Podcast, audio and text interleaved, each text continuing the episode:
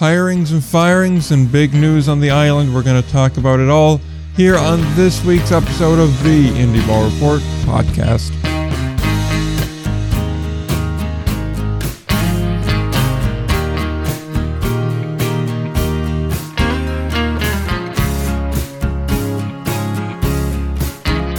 All right, we're back again, episode number 144 of the Indie Ball Report podcast. I'm Nick, he's Will.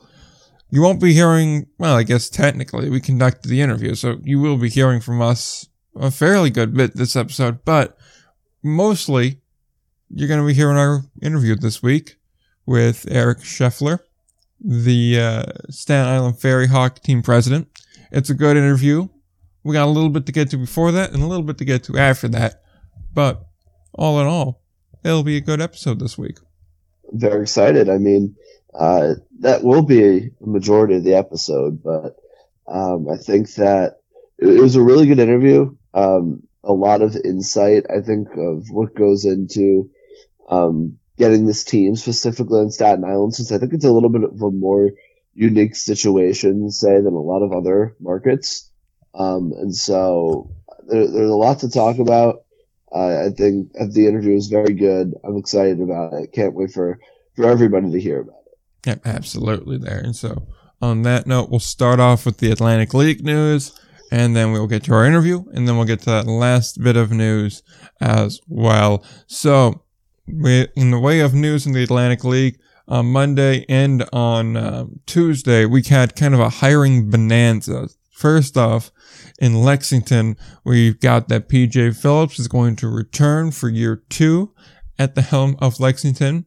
And then we found out that the new, or I shouldn't even really say new Kentucky team because it's only going to exist for one year, is going to be helmed by Mark Minicozzi. Now, obviously, uh, for those paying attention, Mark Minicozzi, I guess technically now, is was the manager of the Charleston Dirty Birds, West Virginia Power, West Virginia to be named later as whatever you'd like to call them for this past year, which left a spot open. On Tuesday, we found out who was filling that spot, and that went to Billy Horn, another friend of the show that was at one point on the show. So, uh, obviously, three good managers put in place here, three really good guys put in place here, and uh, we can now dissect this as to why it's a good or bad move. Yeah, so I think um, there's so many things, so many moving pieces. I guess the easy one to start off with PJ Phillips. I mean, they won the championship. Yeah. So like, what else is there to say? that that he's coming back next year. I mean, that seemed like a pretty, a fairly obvious move on that front uh, to bring him back. He did such a good job in his, in his first year, um, and that so he, he, was really really impressive in in year one, um, and it, it, seemed like a pretty easy move to bring him back. So no real surprise there. I am curious, and and first of all, as far as like since the Charleston job was open, the yeah. fact that that Billy Horn got is so exciting because oh, yeah. he he he deserves that in every way. Um, just he's really helped Jamie Keefe and the rest of that high point tree down there build up a great roster for, for a couple for a couple of years now. Um, and I've always thought that at least when it comes to building rosters, High Point is at least in, initially is is always kind of ahead of the curve. Where they were in 2019 mm. in a lot of ways. Um, Lexington came in and kind of uh, did a lot of the things that High Point did in 2019. I think that's why they were successful. But I always thought that, hey, if you were going to try and take from that High Point tree, that was going to be a good resource. So similar, similar example, I think, like in the MLB when uh, people are always taking from the Rays front office. Yeah. Not to say that the, the Rockers operate like the Rays, because obviously they don't. That's not how indie ball works. Uh, yeah. But I think in the same way, the Rockers have gotten so good um, at building rosters and uh, hitting on a lot of guys that maybe um, you didn't know a whole lot about initially. And I think that taking from that tree is a really good idea. And I think that Billy Horn uh, now getting the chance to not only not only build his own roster, uh, which he of course did a lot of the high point anyway. But Mhm. just being being the on-field manager, which he does have experience with as well, uh, that's that's a really exciting thing, and I, I think you could not have picked a better manager. Uh, honestly, like he, he's he's done such a good job. He's he's so well versed, has so many connections in the world of indie ball.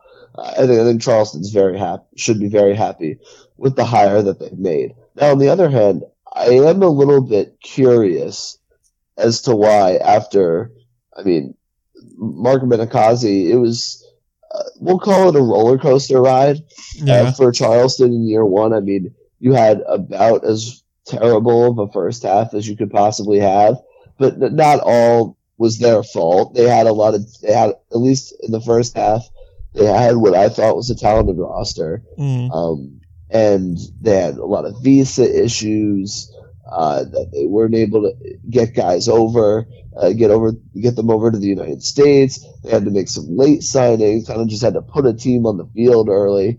And, uh, I think that that put them in a tough spot, but when the, everyone was there in the second half, they caught fire and they got, they got to the playoffs, um, nearly, nearly beating Lexington, of course, losing uh, in that three game series. So I think that I was curious. I, I want to know more about that move because while Minicozzi, of course, is going to be a manager next year, managing, uh, managing in like with the Kentucky baseball team, name to be determined, it's a traveling team, right? Uh, I mean, well, not a traveling team in the Yeah, sense it's of just it's just not a permanent team.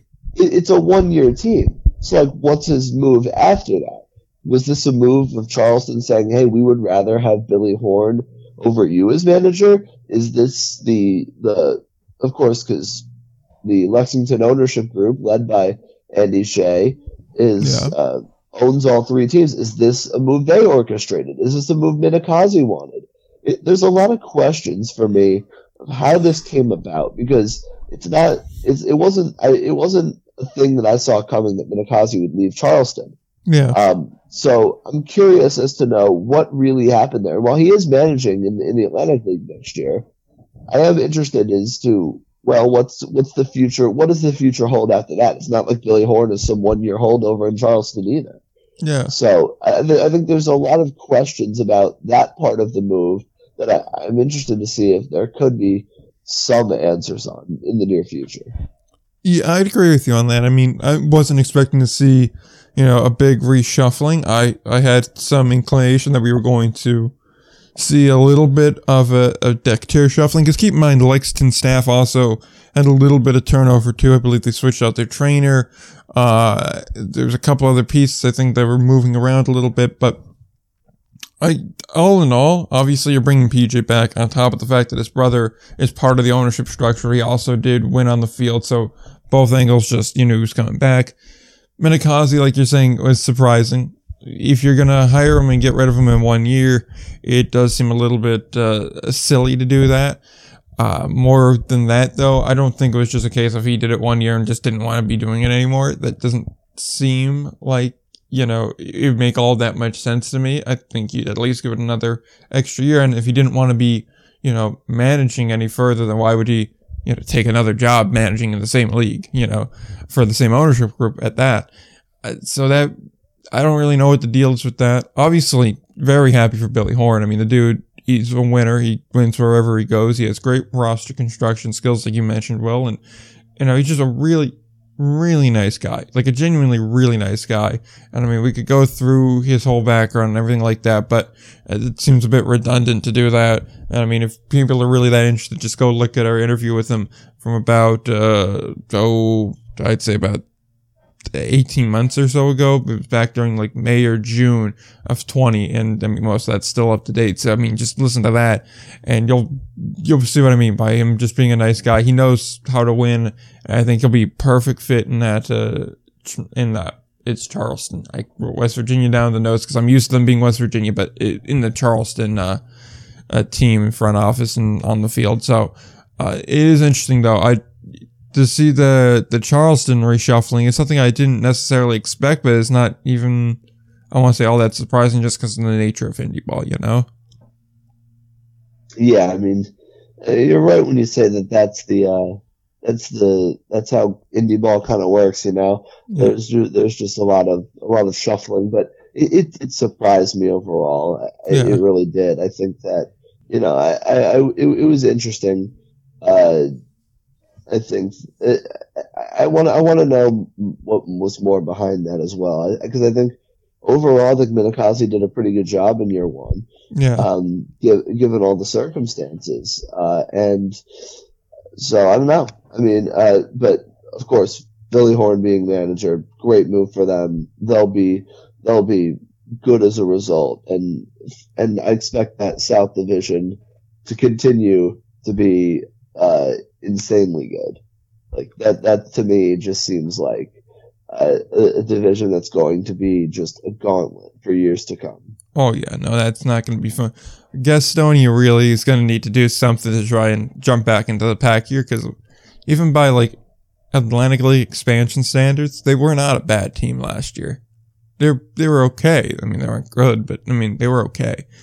But I mean, when you look at High Point and you look at West Virginia and you look at, you know, Lexington, you look at all these other teams, man, it's just not an enviable position to be in if you're Gastonia at the moment. No, not at all. And I think when you look, when you compare that to a team like Staten Island who's coming in, and well, it's obviously tough to ask them to overtake Long Island, and it's probably not going to happen, at least initially. Yeah. Um, the good news for them is that um, I mean York and Lancaster have been pedestrian, yeah. really.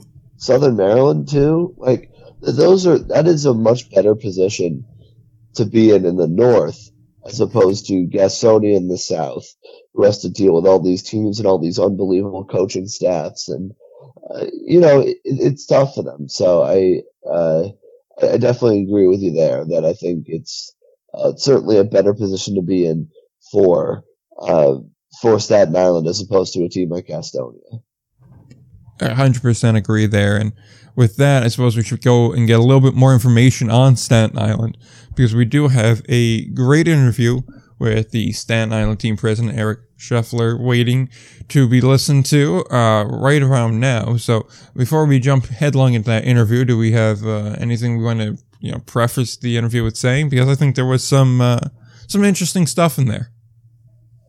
Yeah, a lot of interesting stuff. I would, uh, yeah, I, I don't think there's anything else. I, I think just let the interview speak for itself. I'm excited. All right then. So with that, we'll now turn it over to our interview with the Staten Island team president Eric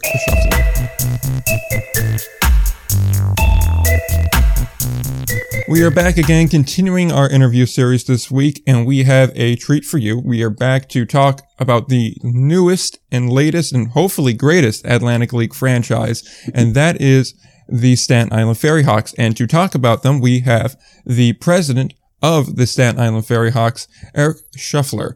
Welcome to the show. How are you doing? Uh, super excited to be here. Uh, you both have been such an integral part of the process of getting here you know, myself as well as other members of the ownership group, you know, we've listened to all of your podcasts and, you know, I still have my notes, uh, from some of your early interviews and discussions on Staten Island going back a year, you know, really looking at what you guys had felt hadn't gone right and what the market needed. And it really was instrumental uh, in helping us get ready and pursue this opportunity. So it really is, uh, exciting and an honor to be here with you guys. Uh, I love to hear that, and I'm very happy that we could be helpful in this process. And hopefully today we could be more helpful, if not for uh, just getting more brand awareness of Staten Island out there. And so I guess with that point, I'm going to start with uh, kind of a general overview question, which is just uh, how you wound up in Staten Island. Uh, obviously, uh, just looking off of the resume, uh, baseball isn't the chief thing among it, and so I'm just kind of I'm just kind of curious as to how you wandered into Staten Island, and uh, you know, obviously to this point done a very good job, but I'm just kind of curious how you wound up here. yeah, it's a it's a great question. Yep. So I'm so excited to be in Staten Island. The people of Staten Island have been amazing. They're incredibly enthusiastic. They're hungry for a winner. They're mm-hmm. hungry for a team. They're hungry for something that the island can rally around and something that provides year round entertainment. So, you know, the path I got here, you know, it was a great one and I'm really fortunate and excited to be here. But yeah, you know, I've been in politics my whole life, but I'm a baseball guy. I love baseball. It is a true passion of mine. I am reading about the game. You know, I probably do 20 to 30 minor league games a year. I, I do a trip with my son every year where we pick a part of the country and go to minor league baseball games. I love that minor league baseball is really about community. And I love what a minor league baseball team can mean to a community in terms of its impact. And I, you know, my dad looked at doing this 30 years ago and for a variety of reasons wasn't able to pursue it, mostly financial and risk taking. I've thought about doing this for 15 years. And as I more I thought about what was going to happen with the baseball reorganization that, you know, mm-hmm. was imminent, the more I knew that it would create, you know, opportunities. It would create chaos and there would be winners and losers in the process. And out of that would come opportunity. And, you know, it was during COVID and I was thinking about what to do with the next phase of my life. You know, I'm 51 years old and it always came back to baseball. That was something I wanted to be part of.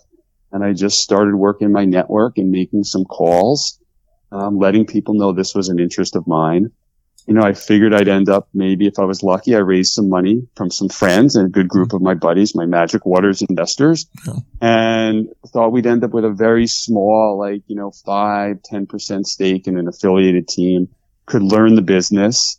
Um, and in a couple years, you know, hopefully put myself in a situation where I could take, take on something bigger. Staten Island presented itself, you know, when uh, the reorganization happened and when the former team chose not to take advantage of the ability to start an Atlantic League team, you know, one of the people I had been networking with reached out and said, would you be interested in doing this? And, you know, it's really close to where I live on the Upper West Side. It was a chance to be there every day. I think to do this, you have to be present. Um, you have to be present at the stadium. You have to be present when people are coming. You have to be, I want to be the type of owner and president that is at games talking to fans and you have to be present in the community because it's it's really hard work to help get a community to buy into this.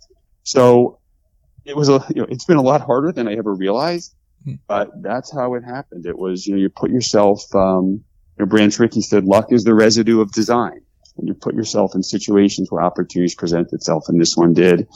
And I just decided to seize it, even though it was ahead of my timeline, because I wasn't sure another opportunity like it would come about. Yeah, that's it. Sounds like an amazing opportunity to be given, especially in a New York market with the kind of group of investors and group of uh, colleagues you have at the present moment. And obviously, being from the New Jersey, New York area, you know how much. Uh, and speaking off of experience going to these various communities, how much that kind of local sense of identity uh, really matters. So, uh, I guess my follow up question would be uh, partially how is that sense of community really going to drive the focus on Staten Island? And uh, in particular uh, is there any sort of initial plan in the short term? You know obviously we have a little bit of time before the season starts about four or five months give or take. And uh, i'm just wondering in that kind of build up time here is there any sort of primarily off the field i'm going to just touch on quickly before i bring will in uh, after this question that that off this field uh, kind of knowledge of the area and the importance of community are going to uh, to factor in or be seen early on? I think it's central to everything we're doing. Uh, mm-hmm. We started this process early on with a recognition that for this franchise to succeed, it's going to succeed as a Staten Island focused brand. You know, I think the former team to a degree. I mean, we could spend a lot of time yeah. second guessing decisions they made. I, I, try not to do that. I try and look at things as learning opportunities. But I think there was an over reliance on the Yankees brand mm. and the Yankees name and the thought that people would just come because it was a Yankees affiliated team mm. and they didn't put in the effort into the local community. And Staten Island's a unique borough. Yeah. Um, there is a, a strong degree of pride on the island there's a strong degree of sense of people don't give them adequate respect. And it's a great borough. And I think what we are doing, what we've done from day one is we've gone all in on Staten Island. Now, we will draw some people from the Upper West Side and Wall Street with the new fast ferry, and we'll draw from New Jersey. But our success or failure is going to be built on whether Staten Island buys into what we're doing and whether we can form a true partnership with Staten Island. And, you know, I think the first decision we made reflected that and we've been true to it the whole time. And that was with the team name. Yeah. Which, you know, I'd like to, if you guys are okay, talk a little bit about how we did that Oh, and why it was so important. Yeah, absolutely. I'd, I'd definitely be curious to know more about the team name and, and everything that went into creating that brand identity. You know, I think when we look at our kind of, when we went out to the community, we made a conscious choice that we weren't going to kind of select finalists and let the community vote on it. That we really wanted this to be a process where the community spoke to us. And we opened it up and we got 2,000 names. Yeah. And we said to the community, like, we're going to come up with a name that is Staten Island specific, that is Staten Island local, and that Staten Islanders can be proud of. And people would say to me offline, all right, Eric, what's the real name? You know, what do you, where are you guys going to end up? And I was genuinely like, I'm not sure. And from that 2,000 submissions, we got so much great stuff and names that we're going to use throughout the season that are going to be part of promotions and other and other activities for the teams. It really gave us a flavor of what people on Staten Island felt about the borough and about the team name. And from that, you know, we narrowed it down to seven finalists Yeah. and then three finalists and we announced the selection of the Ferry Hawks. But you know, there's a couple interesting things during this, and I, I've said this to others. I started this process out when I first went through the names. I was very drawn to the first responder names. Yeah. Um, you know, with the with the borough's history, you know, of 9/11 and the amount of police and fire and public service is so important on the island. I assumed we'd end up with a name that was similar to that, and the finalists reflected that. There was a lot of submissions around, you know, first responder names. We had five of the seven finalists were there. But as I was going around Staten Island, and I'm, you know, I'm on Staten hmm. Island almost every day. I'm giving speeches. I'm talking to people. I kept hearing Ferry Hawks. And it was really interesting to me, not only in the fan voting, but also anecdotally as I talk to people. And, you know, you watch their Yeah. body language, you watch how quickly they give you an answer when you ask them what name they like. It was by far people wanted Ferry Hawks. They felt it was the name. The, the ferry's so important to the island. It's so iconic. People love Hawks. There's an aggressiveness to it Yeah. and Ferry Hawks kind of flowed together and, and the public really drove that process where we ended up with the Ferry Hawk and then the logo and brand. Again, we wanted to make sure the logo and brand were very Staten Island specific. And that's why we have the Verrazano in it. We have the ferry in it. You know, we have the hawk with the backwards cap, which reflects a little bit of the edginess yeah. Staten Island. The Hawks wearing a green belt, which reflects the Staten Island green belt, which is one of the largest open spaces Mm. uh, in the five boroughs. And it really is something that we think people of Staten Island can rally around and say, this is us. This is our team. Yeah, that I noticed that a lot in that uh, whole logo design here. Everything about it, there's just little hidden things, and I'm not even sure if this last one that I noticed was intended or not. But I noticed kind of the the wave or water that the ferry's actually cutting through in the logo. If you look at it, it also makes the shape, like the ripple of it, makes the shape of the hawk's beak, and even with the negative space on it, Mm. it's supposed to even more look like a hawk's beak. At least I picked up on that a little bit here. Yep. Uh, so that was another cool little touch on it. Uh, before I continue, I do want to get Will involved in this interview. I always have this terrible habit of just kind of talking over and never including him in enough. So, Will, I definitely want to get you involved in this now. Hey, uh, b- before Will speaks, can I just give Yep. a shout out to Sky Dillon? Yep. He was our, our graphic designer and he really did an outstanding job. You know, we have a pretty active ownership group with strong opinions and, Yeah. you know, Sky was highly responsive and we were out in the community every day. It's like we would call them almost daily. Say, listen, I heard this today. I got this thought. And, you know, Sky Dillon, who's out of New Jersey, does Mhm. a lot of Atlantic League teams, really did a phenomenal job for us. And I want to give him a shout out. Yep, uh, definitely. It was a very nice design there. And if I'm not mistaken, he also did the Atlantic League All Star Game logo Yes. for 2020, but that obviously didn't get much run because of the pandemic. But, uh, uh, Will, you want to jump in now?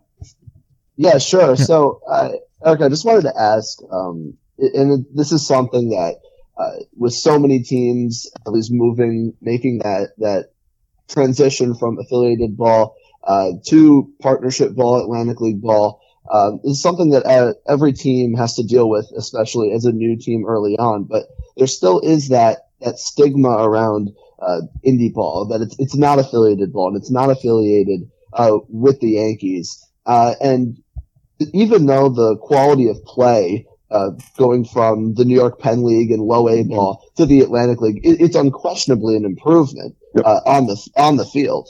Uh, but how do you plan to get around kind of that, that indie ball stigma to be able to still appeal uh, to the community of Staten Island, com- uh, appeal to the fan base, even though there isn't a Yankees logo attached to it? Uh, well, it's an excellent question, and I haven't thought about it in exactly the way you've said it, but here's how we approach it. I have yet to find anyone who has kind of reflected a care that the that the Yankees aren't there anymore. Not that they don't care that the Yankees weren't there, that they don't care that it's an affiliated ball. We're not marketing this as a baseball game. But we're when we're out talking to people, we're marketing this as a you know a family experience that happens to have a baseball game going on.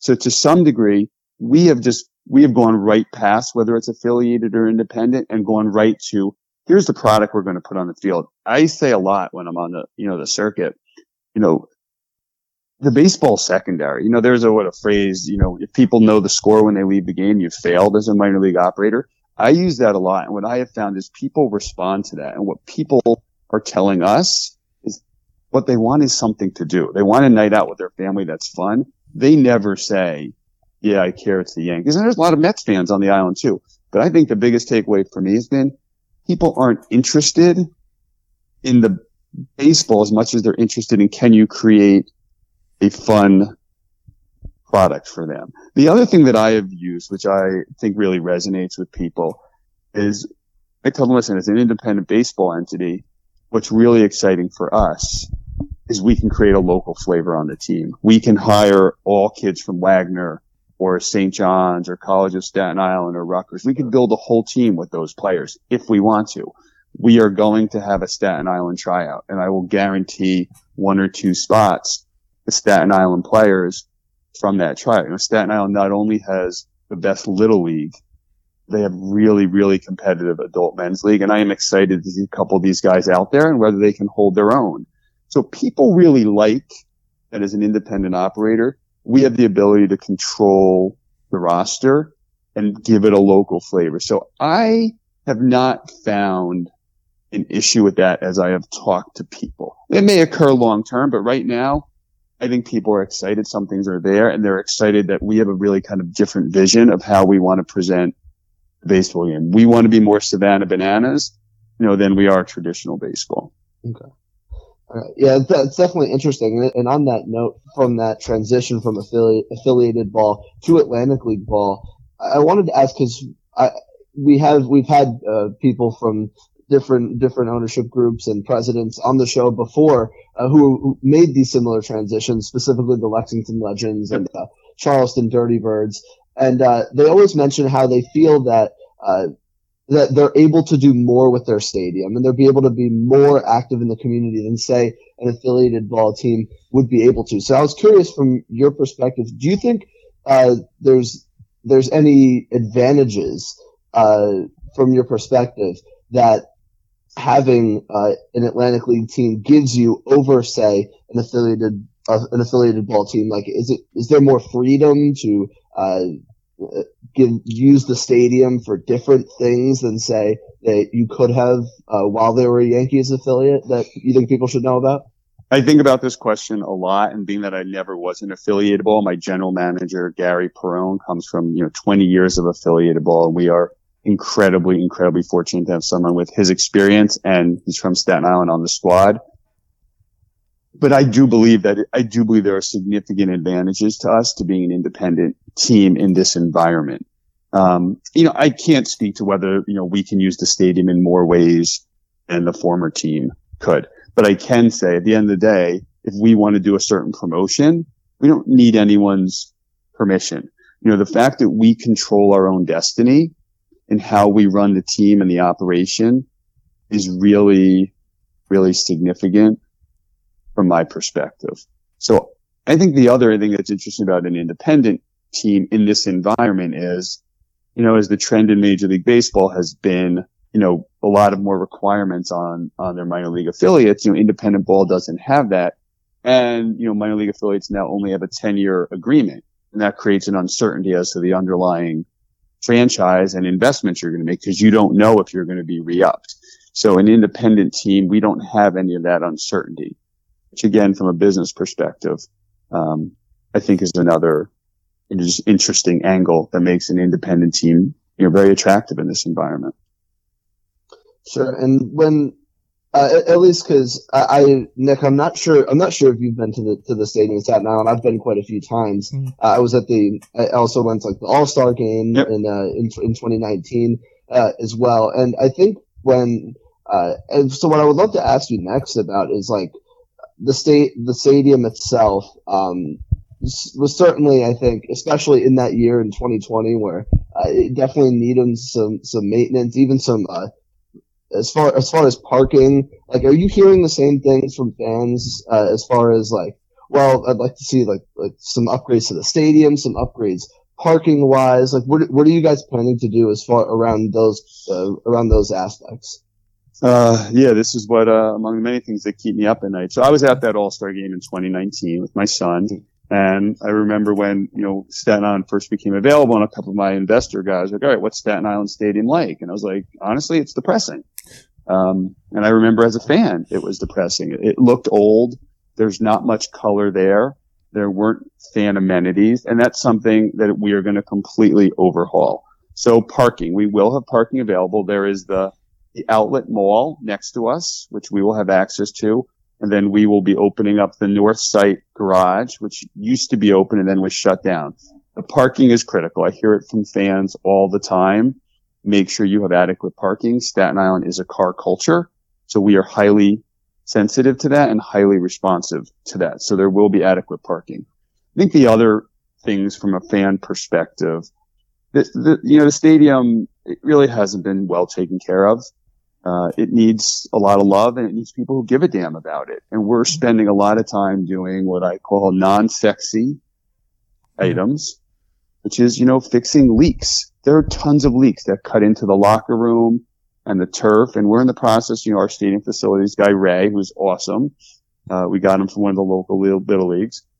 We're patching all those leaks. So there's a series of preventive maintenance that we're undertaking just to take care of the stadium.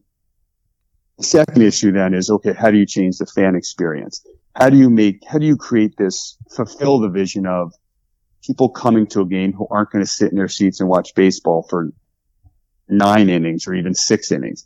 How do you create an environment? And we're really got some exciting things coming on in terms of looking at creating some bar and lounge areas as well as kind of what we consider a festival down in one area. But we're looking at what we have. We have this amazing view of the harbor and the Manhattan skyline. Just, it's incredible. And then how do we work within the spaces we have?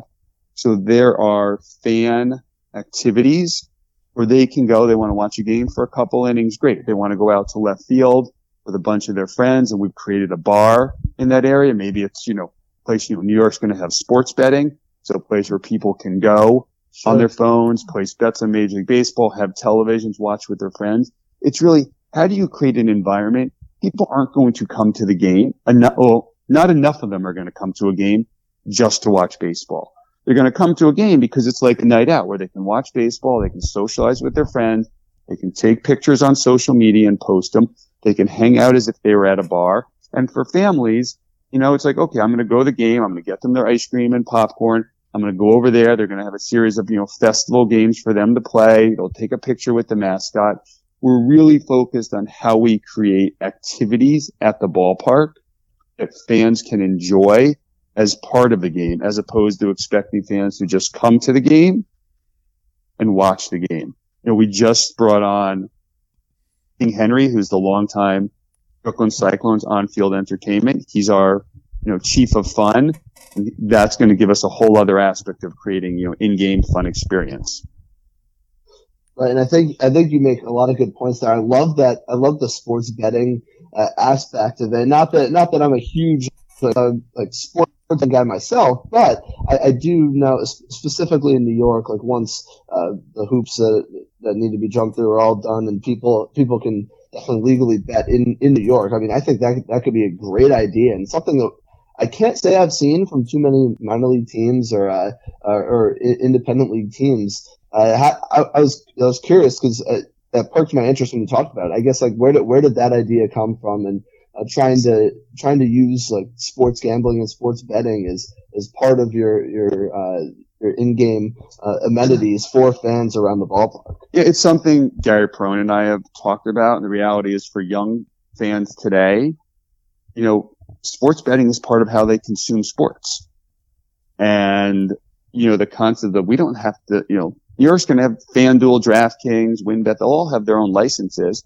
You know, why can't you, you know, have a television set up at a stadium where people on their phones can watch games and play sports bets? Like once it's legal in New York to do that, it's just creating the right environment, which goes to our larger issue of, you know, we want to create the environment where people want to come to the game, not to consume the game, but to consume an experience that the game is part of. And, you know, why shouldn't, you know, if you're 22 years old or 23 years old, you know, I talk to my cousins, he and his friends, they go to the bar on a Sunday and they're doing their prop bets while they're watching NFL games. That's how they're watching. And I think that's a, you know, that is a trend that we're going to see accelerate with the younger generation of fans who the game needs. That's a, that's a really good point. Again, I can't say I've heard that from from any other like minor league or indie or uh, independent league baseball team. So that that def- that definitely interests me. I think you're going to see a lot of uh, a lot of interest for, from that side of things from those from those young kids, and spe- specifically you mentioned those colleges on Staten Island. You're trying to draw uh, s- some of those kids uh, to the game uh, from Wagner or or anywhere else uh, on the island. Uh, Nick, I want to I want to bring you in here because in case you have, I'm sure you have some questions revolving around specific ones around fan experience. I definitely want to give you the opportunity to ask that as well. Yeah, definitely. And I know you could probably get a good broadcaster from Hofstra too. I, I happen to know one, but, but, uh, certainly the, the whole fan betting aspect's interesting. And I certainly think there's even a way you can incorporate. Just so clear, it's not on independent baseball. It's just yeah. creating an environment where people yeah. on their phones can. Yeah, yeah, yeah. It's a social. Right. Yeah, it's more for major league sports, obviously. Um, but, I do just want to go back and touch on the whole GM search, certainly, because that was yep. something that was going to be critical. And obviously, for a little bit there, some of us following were saying, all right, we're getting a little bit on in the cycle. We want to, you know, see a hire or something. And then when you brought in Gary Perone to be the GM, obviously a lot of experience in Brooklyn and very successful in Brooklyn, uh, clearly judging off of how the Cyclones have done and being a Staten Island native, it seemed like a natural fit. So I was just kind of wondering if you could walk us through what that process was like to bring him on. Sure, we are very fortunate that Gary was willing to leave a very stable and successful career to join us and help build something in his hometown. I think it's a great opportunity for him. It's in many ways the culmination of what's been an incredible career. And for him to come home in his hometown and build something is very special. And we're really excited to have him. You know, as I looked at you know, our ownership group and what we brought to the table. Obviously, minor league experience was something that we did not have. You know, and I also knew if we were going to really sell this as a Staten Island product, you know, having people with Staten Island roots and Staten Island credibility was really integral to making that happen. Um, you know, realistically, I didn't think I'd end up with someone who had both of those characteristics. You know, I had originally read about Gary uh, in the Staten Island Advance in an article they did, and he's a good person.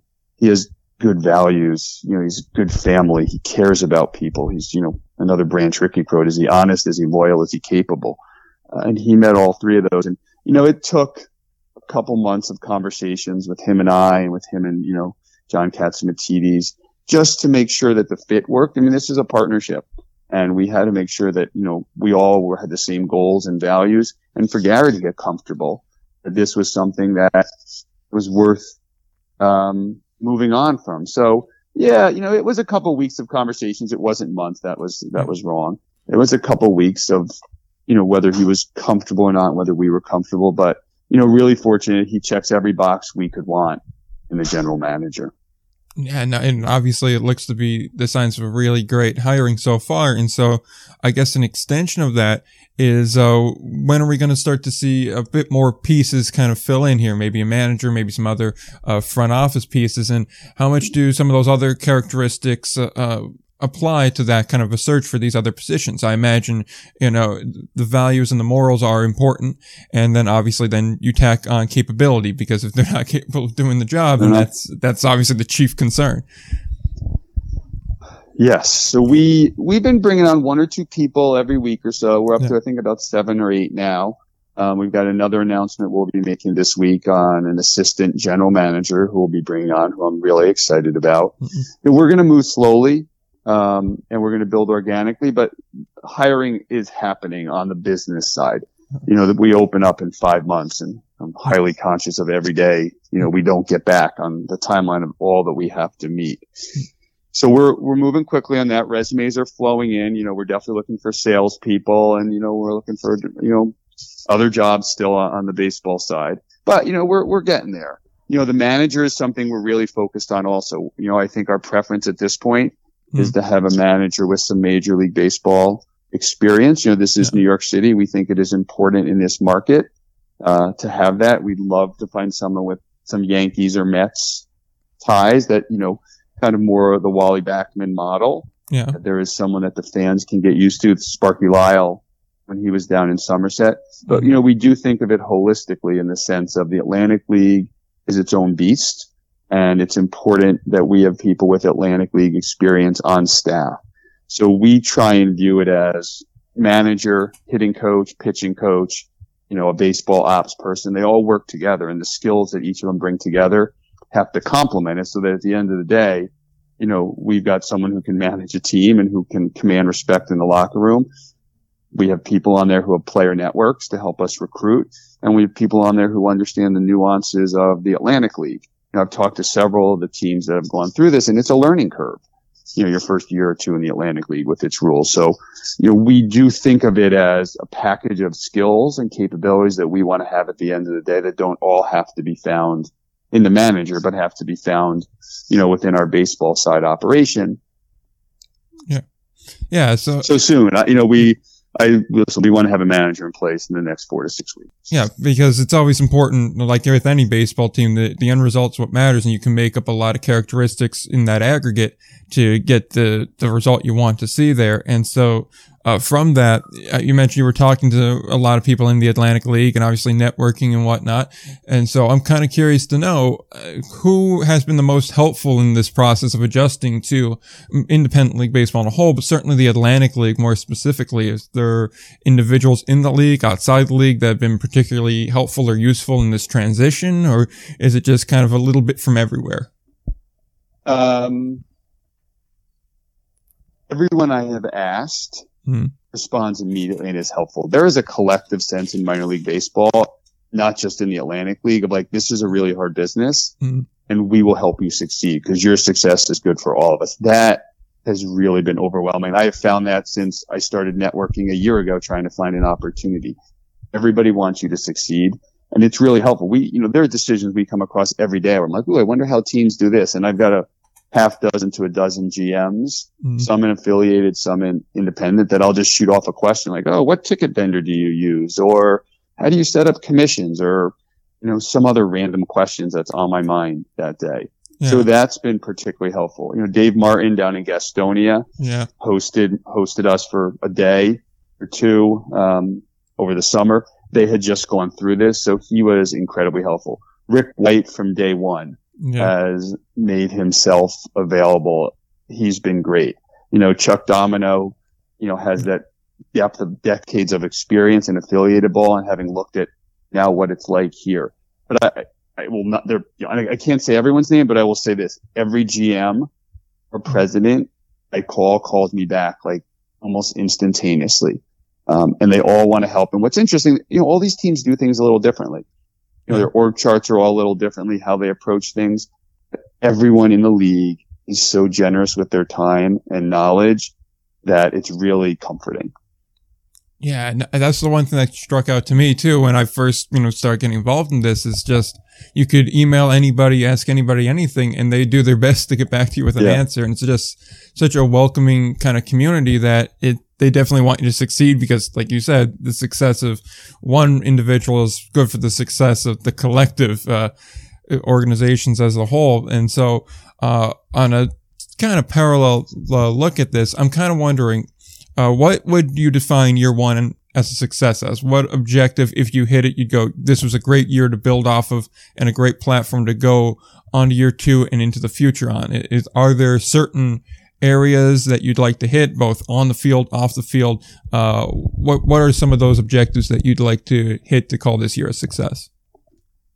That is a wonderful question. Um, you know, we don't have anything on paper, but I do have thoughts in my head. I mean, we yeah. want to average, you know, at least 2,500 fans. Mm-hmm. Um, I think that's a realistic number. And, you know, I think it's what my minimum goal is. Yeah. You know, I want to have a competitive product on the field. I know as a startup, it's particularly difficult. You know, there's no expansion draft in this league or anything yeah. like that.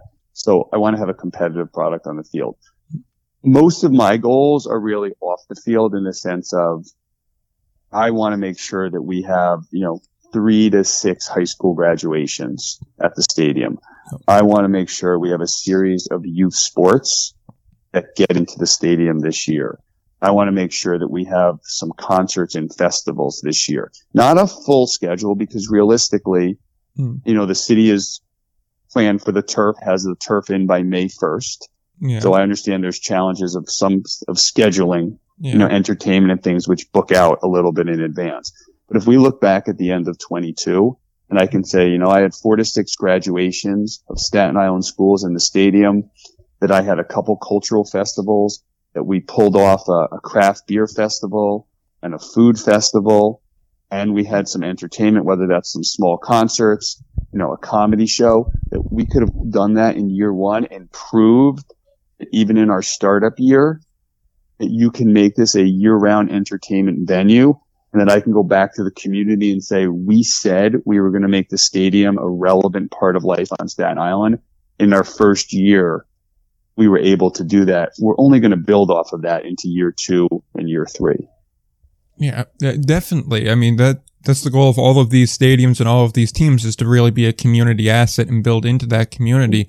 And so I guess the, the last thing I have to add before I'll, I'll, toss back to Will is what do you see this team's identity as? We've talked about obviously incorporating the community into and having the community have a large hand and say in what the team is, but more specifically, and I know we did touch on this a little bit, what do you see at the end of the day in maybe a sentence or two as the team identity? I want the team to be open to the fans. Mm. That is really important to me. This is, you know, a lot of guys that gone around league said, be careful. You know, like you don't want jerks in the locker room. Mm. Um, it can really become a cancer on the clubhouse. And I think what's important to me is from a management and ownership and staff, we are really passionate about community. We're passionate about baseball. We're passionate about Staten Island. And I want people, I want the team to reflect that yeah. in terms of how they engage with fans and how they engage with community and how they engage on the field. Uh, that we represent Staten Island well and that we are fan engaged. Yeah. Great answer for that because that, like I said, that fan engagement and that openness is, is critical to everything. Uh, so, yeah, you know, this week we're going to be kind of launching a name the mascot contest. Okay. So we're going to be doing a series of things throughout the season that bring fan input into how we build the brand. Like that's really important part of what we're going to be doing on a regular and recurring basis. Yep. Uh, so with that, I'm going to go back to Will because I know uh, I it's been a little bit since uh, we've gotten him back into the conversation. So I'll, I'll toss it back over to him now and let him uh, get in here.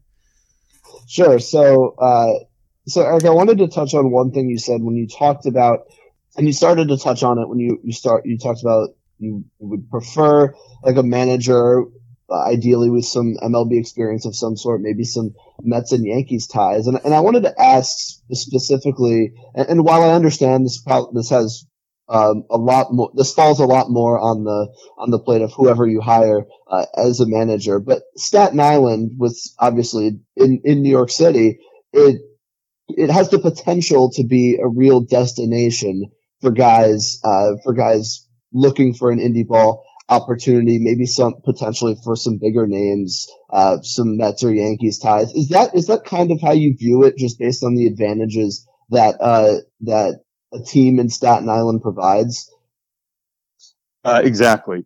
You know, we think this is a great destination for players. I mean, you know, the Yankees are part of our ownership group, which is just really interesting. We play in New York City, so there's a lot bigger exposure.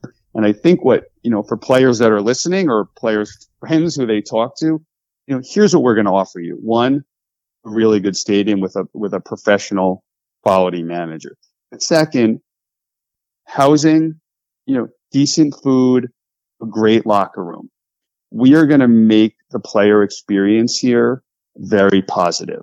So just as I want my staff, you know, to feel that this is a great place to work, we want players to understand we're going to take care of them and make sure they have what they need to succeed. You know, we're ready. You know, I've heard other people say, "Oh, Staten Island housing is going to be a problem," and I get that. Housing's expensive in New York City. We're already in talks with a couple entities that we think are going to provide some really excellent, affordable, very low cost housing options for players. You know, there's a lot of interesting food options that we can do to help make sure players have decent, decent meals. So, and in terms of facilities, you know, making sure the facilities at the stadium are amenable to players coming, being able to take care of their business and put themselves in the best light and best position to move on to affiliated ball or a contract overseas. We understand that, you know, our job is to build a, you know, a community team, but from the player's perspective, our job is to give them an environment in which they can get better in which they give them the best chance to showcase what they can do because they want to get back to affiliated ball and that's good for them and it's good for us also. And we think we have some unique advantages that's going to really make Staten Island, you know, a premier place for players to want to come. Sure, and uh, the and the one other thing I wanted to uh, I wanted to touch on before while we had John here before before we let you go, uh, every team in the Atlantic League, at least currently, they have that close rival uh, to that to that's very close in proximity to them.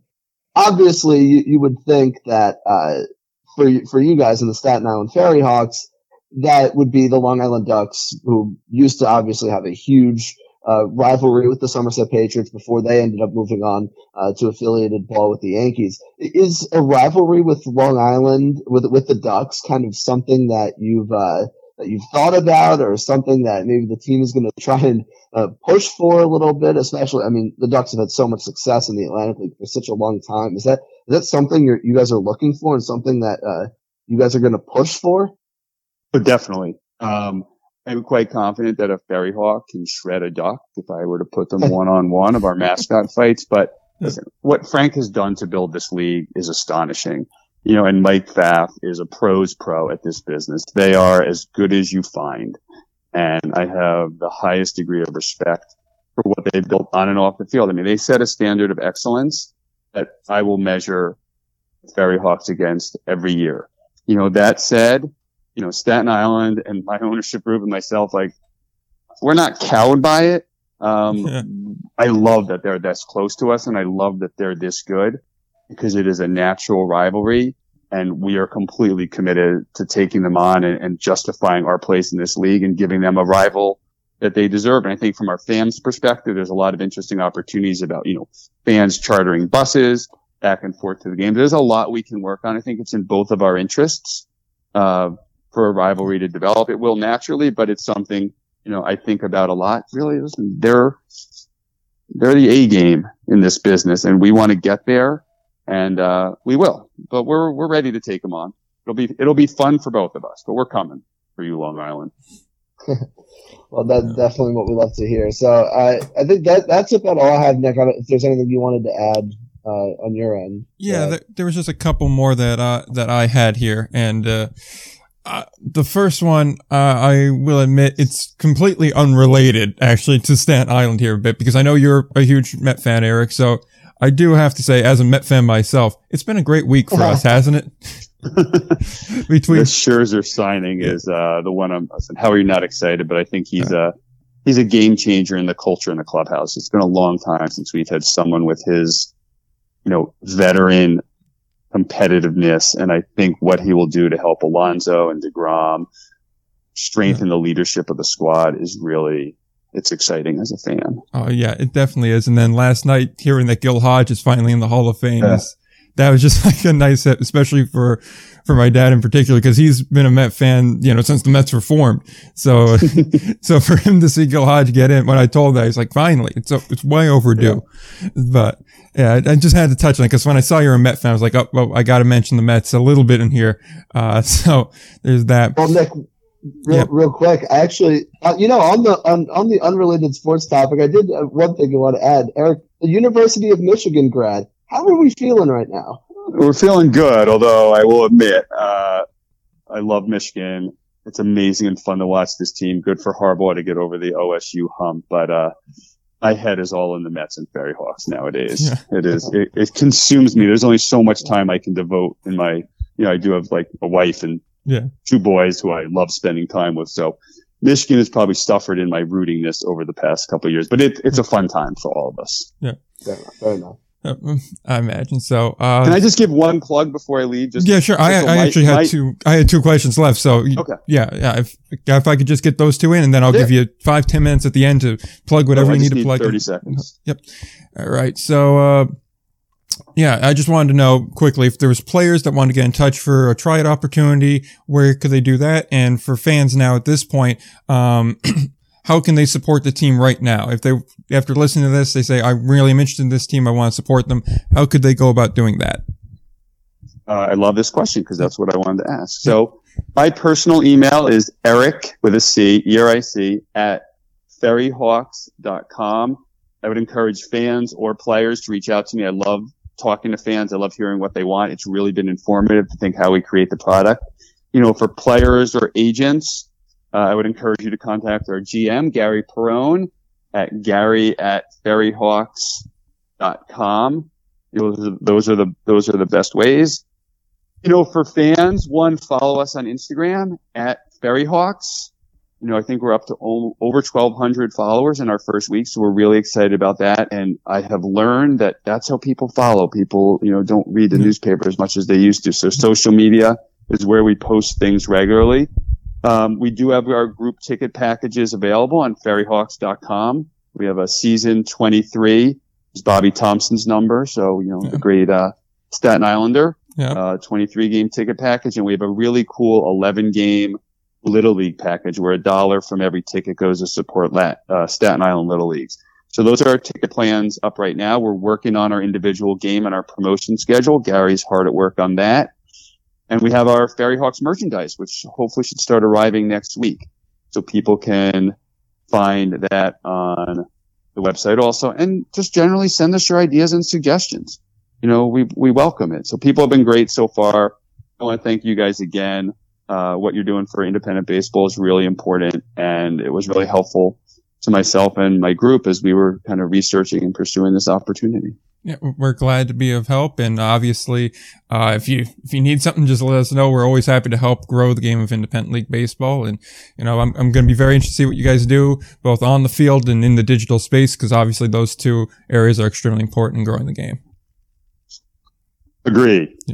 Agree with that. So we'll let you go. I know you're a busy man, so I'll I'll let Nope. you let you handle that. Uh, if you want to take five minutes here at the end to to plug anything else or say anything else or do anything of that nature, feel free to do so. Uh, I am great. Thank you again. Follow us at, at Ferryhawks. Check out our website, ferryhawks.com and Eric at ferryhawks.com or Gary at ferryhawks.com to reach us. And thank you. And, you know, go Atlantic League, go Ferryhawks.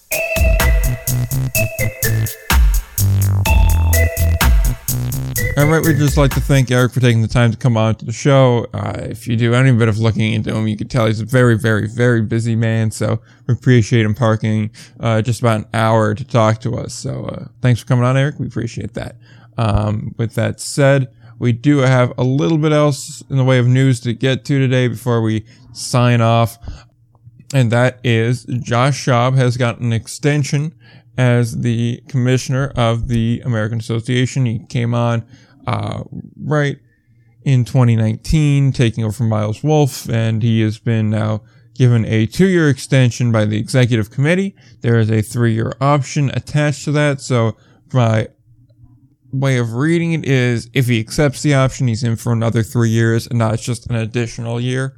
That's uh, the way it's seemingly been worded everywhere. It's three-year option. So seeing as it never said 30 year option, I, I'm going to take it that way. Um, yeah, but that's pretty much all there is to that extension. Uh, definitely a good decision. You're bringing back probably one of the better commissioners, uh, really across the minor league realm. If you really want to get down to business here, definitely a guy that knows what he's doing. He navigated some tough waters last year, certainly, and is really modernizing uh, the American Association while trying to keep that old time feel. So certainly not the easiest of tasks of tasks, and he has done a, a very good job of it so far.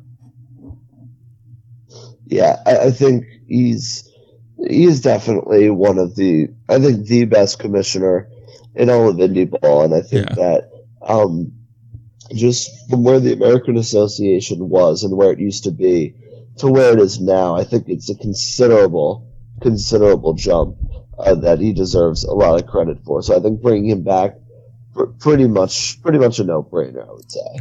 Yeah, I, I definitely agree with that. I mean, also when you factor in, he's kind of taking over from Miles Wolff, which, I mean, it's an extremely difficult task when you're taking over for a guy that, Yeah. you know, kind of started modern indie ball. I mean, that's not exactly an easy, uh, set of shoes to fill. So, I mean, you know, it's, uh, definitely a tough task, but, you know, we're going to get the opportunity to ask him about that and ask him about, you know, some of the rule change for the upcoming year, bringing Lake Country in, and all that entails that because he is going to be our guest next week. We're going to welcome the Commissioner Josh Schaub back onto the show. If you remember, we had him on back in 2020, right before they announced the season. And what's funny about that is we were supposed to have like a half hour, hour to talk. And he's like, uh, I know we have this scheduled, but I'm right in the middle of things. I can give you 10 minutes and then we could do something later on. And I was like, yeah, that'll Uh-huh. work.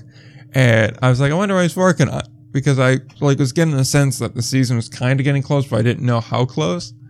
And right as I was editing the show, editing the interview, and getting everything together, I looked over at my phone and I saw the press release saying that the season was announced. So I was like, oh, well, that's what he was working on. so, uh, yeah, it's going to be good to actually have him on, have him, you know, for a good little bit of time to talk about the American Association, you know, what the plans are for the future, how everything's come together, you know, the whole nine there, really. Yeah, definitely a lot to talk about there, and I, I, remember I remember that uh, Yeah. that interview, and you know you can understand why he, he didn't have a ton of time, and uh, so uh, very excited to have a, f- a full length full length interview on the podcast with Josh Schaub. So many things to talk about, and I can't wait. Oh yeah, that's definitely going to be a good one. So, if you are listening uh, to this the day of release, you probably got about uh, 48 hours to get down any sort of questions you want uh, asked or areas of discussion there. Be sure to shoot them off on social media let me know, uh, so that way we can write those questions down and then get straight to it.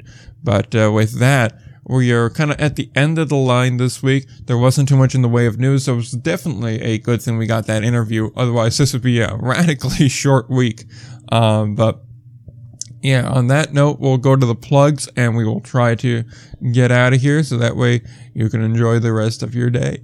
That said, if you want to follow the show, you can do so on Twitter at IndieBallPod or on Instagram at IndieBallReport or at AOPB underscore news. Likewise, uh, if you want to follow the show, to listen to the show, you could do so on just about any podcatcher, TuneIn, Stitcher, Spotify, Podomatic, uh, Apple Podcast, uh, Google Podcast, Amazon Music. Like I said, most anywhere you can find the show. So be sure to rate, review, and subscribe wherever you listen.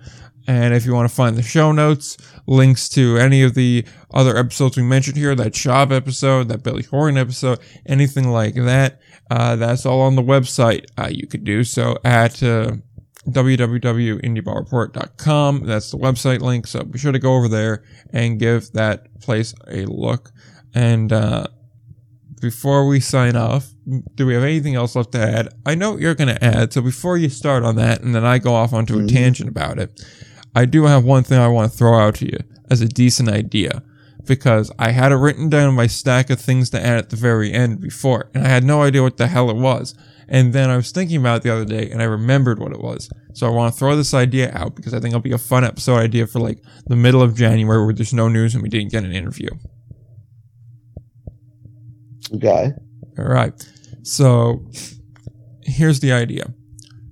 Indie ball expansion draft done like the way most leagues do an expansion draft. Obviously that doesn't really work in indie ball when everybody's on a one year contract and people just kind of move around.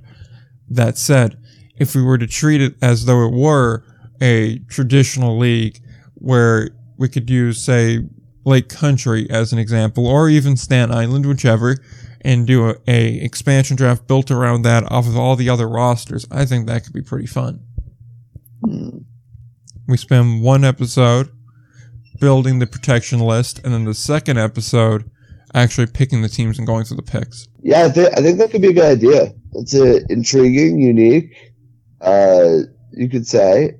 Uh, yeah, I think that I think that could be. It's a nice challenge too. I think, and I think that that's what I that's what I think I like about it. So uh, I think that could definitely work. Yeah, and my thinking is we go ahead, we can put together like a uh, NHL style protection thing. So maybe say Sure. five pitchers and three batters, or say six players in total, or whatever it may be. You know, some combination like that, and we go through and you know pick through from each roster. And the one episode we'll debate the protection list, of course. So that way we're working off of the same list. Because even throw that list up on social media or on the website too. So that way listeners can play along on it. And then that second episode will go through and reveal the team that we selected there. I think that would be a uh, a real fun one. Agreed. Agreed. We should do that. Yeah. Well, bookmark that for the middle of uh middle of uh January because the rest of December's booked. Oh yeah, that reminds me too. I've totally forgot. Q and A episode. We do have a firm date now. That is going to be the last week of December that we record it. We have to work on an actual date. We're going to be recording it. But if you can get your questions in by say the 27th of December, then you'll be set. You'll be good. You'll definitely get your questions answered if you can get in by 27. That was going to come out on surprisingly enough January the 1st. So yeah, uh, that's when you can expect to hear the Q&A episode. But that week leading up to the 1st of January is when we're going to record it. So get your questions in of that. Now, with that said, I'm going to just turn it over to Mr. Rutgers here so we can talk about how the Big Ten is both a good and bad conference at the same time.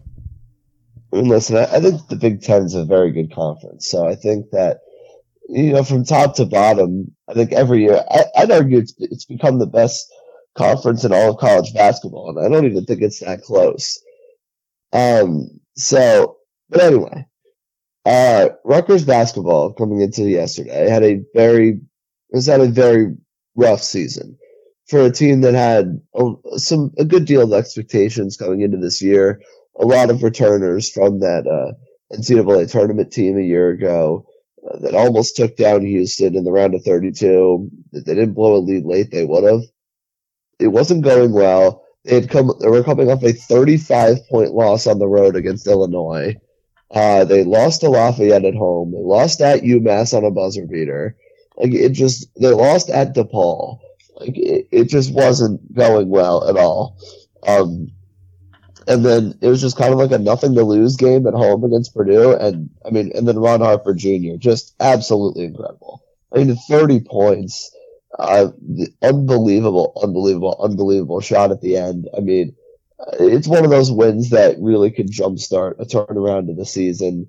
Uh, as a Rutgers basketball fan, I'm very, very excited. Uh, still, still getting over being sick here, so I can't talk too much or get like too hyped up and change my voice and like all that stuff, kind of like I wanted to. Yeah. But uh, just a, just an incredible game, one of the best shots I think you'll ever see uh, to, to win it. Uh, one of the I, one I can't remember another shot uh, of that magnitude in, in the history of Rutgers basketball, really, to knock off the number one team in the nation, and it just shows like when you play at the RAC, like it's eight thousand people it's but it's just like everyone's on top of you screaming their heads off. It's a tough place to play, man.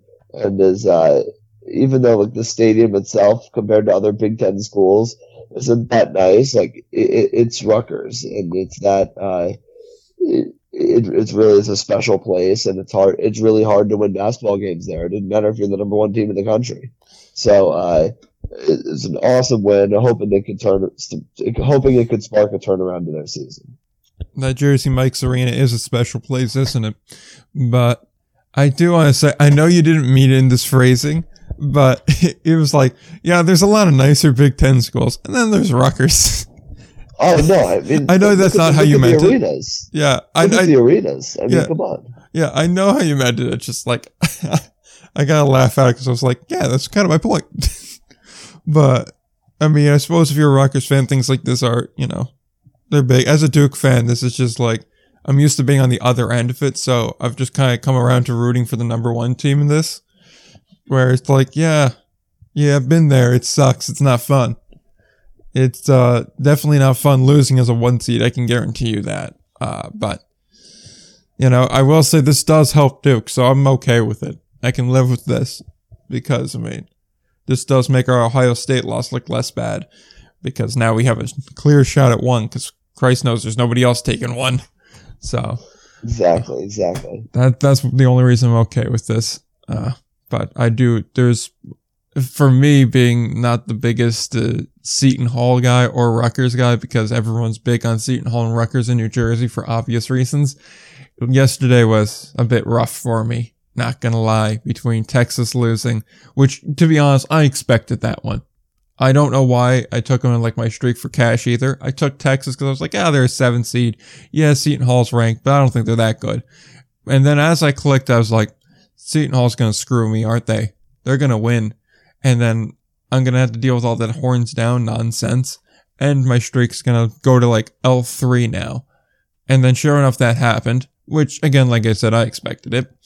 Uh, but Rutgers was not one I was expecting. I really was not. I kind of expected Purdue to beat the hell out of them, and then that didn't happen. And then it looked like it was going to happen, and then it stopped looking like it was going to happen, and then it didn't. And that was just very disappointing to me.